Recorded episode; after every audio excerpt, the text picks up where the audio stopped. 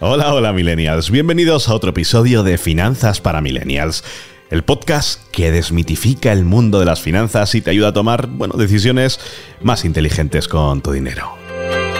Soy Dani Vara y hoy nos montamos sobre cuatro ruedas. Finanzas para Millennials, en el debate. Es que hoy hablaremos de algo que a todos nos emociona, las ofertas de fin de año.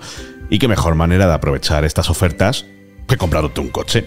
Pero antes de dar ese paso, vamos a analizar si realmente es el momento adecuado. ¿Estás listo para sumergirnos en el apasionante mundo de las cuatro ruedas? Y vamos a empezar con lo bueno. ¿Por qué el final de año puede ser el momento ideal para comprarse un coche? Bueno, pues es que las ofertas y descuentos suelen ser más generosos durante esta temporada.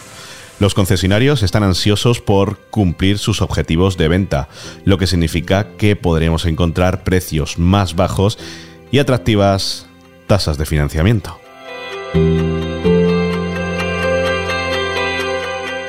Pero siempre hay un pero. Hay que tener en cuenta algunos aspectos antes de lanzarnos al mundo de las ofertas irresistibles, aunque sea de los coches. ¿Y cuál es el lado oscuro de comprar un coche en esta temporada? Bueno, por un lado, la demanda puede aumentar, lo que significa que es posible que no seas el único cazando este tipo de ofertas. Esto podría generar más competencia y, en última instancia, pues ya sabes, elevar los precios.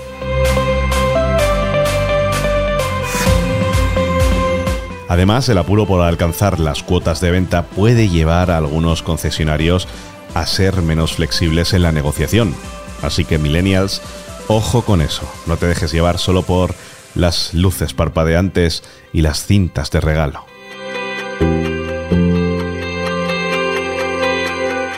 Pero ahora vamos a lo práctico, cómo esta decisión puede afectar a tus finanzas personales en el día a día.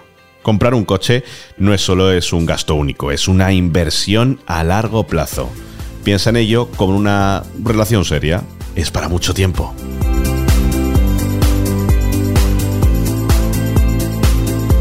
Un coche nuevo puede tener un consumo de gasolina, de combustible más eficiente, lo que significa que podrías ahorrar en gasolina a lo largo del tiempo. Además, los modelos más recientes suelen venir con tecnologías más avanzadas, lo que también podría traducirse en un menor coste de mantenimiento y de reparaciones. Pero ojo, antes de dar el paso, asegúrate de entender cómo afectará esto a tu presupuesto mensual. Las cuotas mensuales del préstamo, el seguro, el mantenimiento y, por supuesto, el tanque de gasolina. Todo suma y es importante que estés preparado para asumir esos gastos sin sacrificar tu estabilidad financiera. ¿Y qué pasa si no estás seguro de poder asumir esos gastos? Bueno, pues no te preocupes. A veces esperar un poco más puede ser la mejor estrategia. Analiza tu situación financiera, establece metas y si es necesario, consulta con un asesor financiero. Recuerda, no hay prisa. El camino financiero es una maratón, no un sprint. Y de nuevo tenemos aquí a nuestro compañero Iván Mingo de la sección de motor del debate para intentar ponernos un poquito de claridad en este asunto. ¿Qué tal, Iván? Hola, muy bien, aquí estamos. Bueno, vamos a empezar por el principio. Eh, cuéntanos qué es lo que ocurre ahora, en esta época del año, en estos últimos dos meses, estamos ya en noviembre, pues noviembre y diciembre, para que empiece a haber estas ofertas que yo creo que hacía años que no existían. Pues sí, Dani, tienes toda la razón. Hacía años que el, mercado del automóvil eh, había abandonado las ofertas. Eh, ¿Por qué? Pues muy sencillo.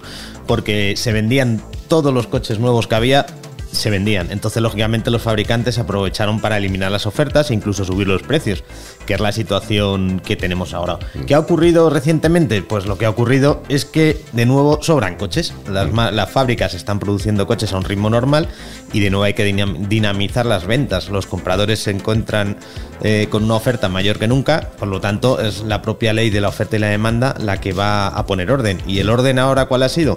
Pues que las ventas de coches eh, necesitan incentivos para mm. poder cerrarse.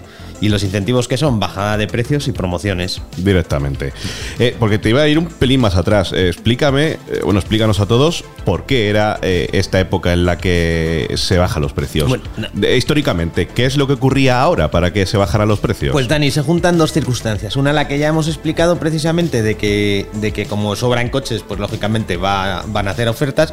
Y tradicionalmente final de año es una buena época para comprar coches porque las marcas y los eh, concesionarios, que al final son los que venden los coches, quieren llegar a los objetivos. Llegar a los objetivos significa vender todo lo posible. Vender todo lo posible significa bajar precios. Y lógicamente eh, es época, ellos cierran su año en diciembre y ven que se acerca el cierre de año y quieren vender el mayor número de coches posible. Mm. Entonces, por eso aumentan las promociones, aumentan eh, los coches de directivo, los coches kilómetro cero. El objetivo es mm. vender coches a final de año. Mm. De esta manera, los concesionarios trabajan bajo incentivos de los fabricantes. O sea, en función del número de coches que venden, reciben una serie de bonificaciones. Entonces, por eso su interés por hacer volumen a final de año. Bueno, pues yo creo que con esto ha quedado bastante claro, por lo menos esta parte. Ahora, Iván, dada la competencia que estabas contando en esta temporada, eh, ¿qué estrategias o consejos sugerirías a los jóvenes, a los millennials, para negociar un mejor trato? Eh, ¿Qué es lo que pueden ir buscando? ¿Hay algún consejo que se les pueda dar? Pues la situación actual es eh, lo más sencillo es conseguir el mejor precio posible. Conseguir el mejor precio posible es una vez que tienes claro qué coche quieres, eh, comparar la oferta que tengas en diferentes concesionarios, básicamente. Vale, y hay otra duda que tenía que hacerte, Iván. Eh, he estado viendo, eh, leyendo en el debate, que se van a acabar los incentivos a los coches eléctricos en breve. Exacto, a 31 de diciembre termina el plan Moves 3 y de momento no tenemos información sobre renovación. Claro, entonces, ¿qué va a pasar con todos estos incentivos? Eso no significa que automáticamente a partir del día 1 de enero cualquiera que se quiera comprar un coche eléctrico le va a salir más caro. Es posible que el nuevo plan, que es posible que haya, tarde unas semanas en estar en funcionamiento, o sea, conviene, si lo que está buscando es un coche eléctrico, conviene que anticipes la compra mm. mientras esté el plan Moves 3 vigente. Mm. Entonces, una razón más para intentar aprovecharse de estas ofertas que tenemos, eh, ya no solo ofertas, sino también incentivos fiscales, incentivos por parte del gobierno para eh, comprar un coche bueno, en este caso eléctrico. Ya se nos suma la de comprar un coche normal a final de año y si queremos un eléctrico, aprovechar ahora. es el momento. Es el momento porque todo parece indicar que el nuevo plan Moves 3 o no Moves 4 no sería tan beneficioso como el actual. Si nos fijamos lo que está pasando en Alemania, en Francia y en los países nórdicos, no solo no, no es mejor el plan que han activado, sino que han desaparecido los planes de ayuda. Hmm. Con lo cual no es descabellado pensar que nos podemos quedar sin plan de ayuda. Vamos, que estamos viendo que esta es la temporada de que si te estás pensando comprar un coche, vayas a por él. Sí. Ahora mismo. Además es que basta comprobar lanzamientos recientes para ver cómo en el precio final los fabricantes ya están incluyendo descuentos. Eso significa que se abre una nueva vía de descuento, que los concesionarios van a seguir también aplicando esos descuentos. Y lo que es más interesante, aplican nuevas fórmulas de promociones de bajo coste. Eso es interesante porque te puedes comprar un coche por 200 euros al mes, por 100 euros al mes. Hay ya varias ofertas en el mercado, mm. que es un coche básico, pero te permite, mm, la, te soluciona el problema de la movilidad. Mm. Una pregunta, Iván, ¿este, ¿este tipo de promociones se aplica también a los coches de renting, de leasing, si son empresas? Bueno, en este caso sería más bien renting, lo que, bueno, común de los mortales podemos acceder. Eh, ¿Esto se aplica también a este tipo de vehículo? igual. Si el coche está más barato, lógicamente tu renting mensual va a ser más barato. Entonces es otra vía de venta, pero el precio del coche va a influir sobre el precio final que pagas en renting. Por lo tanto, te puedes aprovechar de los mismos descuentos e incluso es el propio fabricante el que te puede hacer el renting sobre la marcha. entonces, vamos, yo creo que si el, cualquiera que nos está escuchando eh, dice, bueno, es que a lo mejor no tengo dinero para comprarme un coche ahora mismo, no me puedo meter en un crédito, pero sí que me apetece aprovechar estas ofertas. Pues puede ser otra opción, cogerse un renting y hemos visto también que posiblemente más barato. Pero ahora también vámonos a, la parte económica, que es la que tratamos aquí en Finanzas para Milenias y que en este caso yo creo que tú nos puedes echar una mano, Iván, porque tú crees que, oye, no vamos a decir cambiar el coche porque sí. Vamos a buscarle una razón a cambiar el coche. ¿Tú crees que con la tecnología que está más avanzada los nuevos modelos realmente se traduce en ahorros significativos de dinero a los propietarios, a largo plazo. Porque claro, un coche es, como decíamos antes, como una pareja. Es que tienes que pensar a largo plazo, básicamente. Es complicado hablar de ahorro con la situación que tenemos de multienergía. No, no está muy claro que, sea, que ahorres con un híbrido o híbrido enchufable respecto a un coche diésel. Lo que sí está claro es que si tienes una serie de ventajas en el día a día que son inigualables en los coches con etiqueta eco y cero, como por ejemplo aparcar gratis en las ciudades, como circular sin limitaciones, como utilizar los carriles BAOS, ventajas de, en los impuestos a la hora de comprarlo. Por lo tanto, hay una serie de factores que hacen muy aconsejable ahora optar por una opción con etiqueta eco y sobre todo cero. Mm, bueno, vámonos incluso un poquito más atrás. Quiero decir, eh, al, tú tienes un coche de hace 15 años, ya solo por tecnología más avanzada probablemente te consuma menos. Entonces eso ya es un ahorro que estás metiéndote en el bolsillo. totalmente. lo que es en consumo puro y duro, cada año que pasa los coches gastan menos, eso es indudable. Por eso, entonces a lo mejor la gente, oye, que está planteándose que comprarse un coche ya por necesidad, dice, si puedo aprovechar una oferta. Además me compro, ponte un eléctrico y me aprovecho del MOVES antes de que se acabe y sé que voy a ahorrar un dinero en el mes a mes, ya sea en electricidad o en gasolina, pues tiene redondo, lo tiene hecho. Hay que tener claro que la compra eléctrica en el día a día ahorras. O sea, mm, por un lado el precio de venta es un ligeramente más alto, equivalencia de coche podríamos hablar de 5 o 6 mil euros más caro, pero en el día a día vas a ahorrar porque afortunadamente ahora la electricidad está barata y hacer un kilómetro con electricidad es más barato que hacer un kilómetro con gasolina.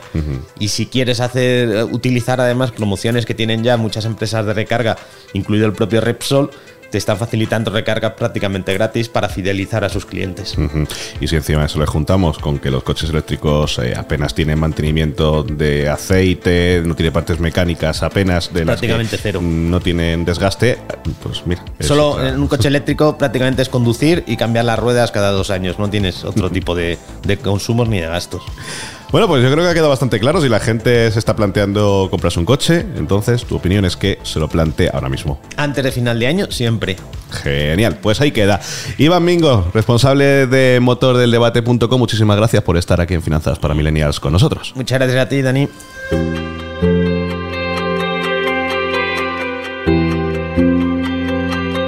Y así terminamos otro episodio de Finanzas para Millennials. Espero que esta inmersión en el mundo de las ofertas de fin de año para comprar un coche haya sido informativa y sobre todo entretenida. Recuerda, Millennial, el dinero es una herramienta para construir el futuro que deseas, así que toma decisiones informadas, inteligentes y hasta el próximo episodio. Soy Dani Vara. Adiós.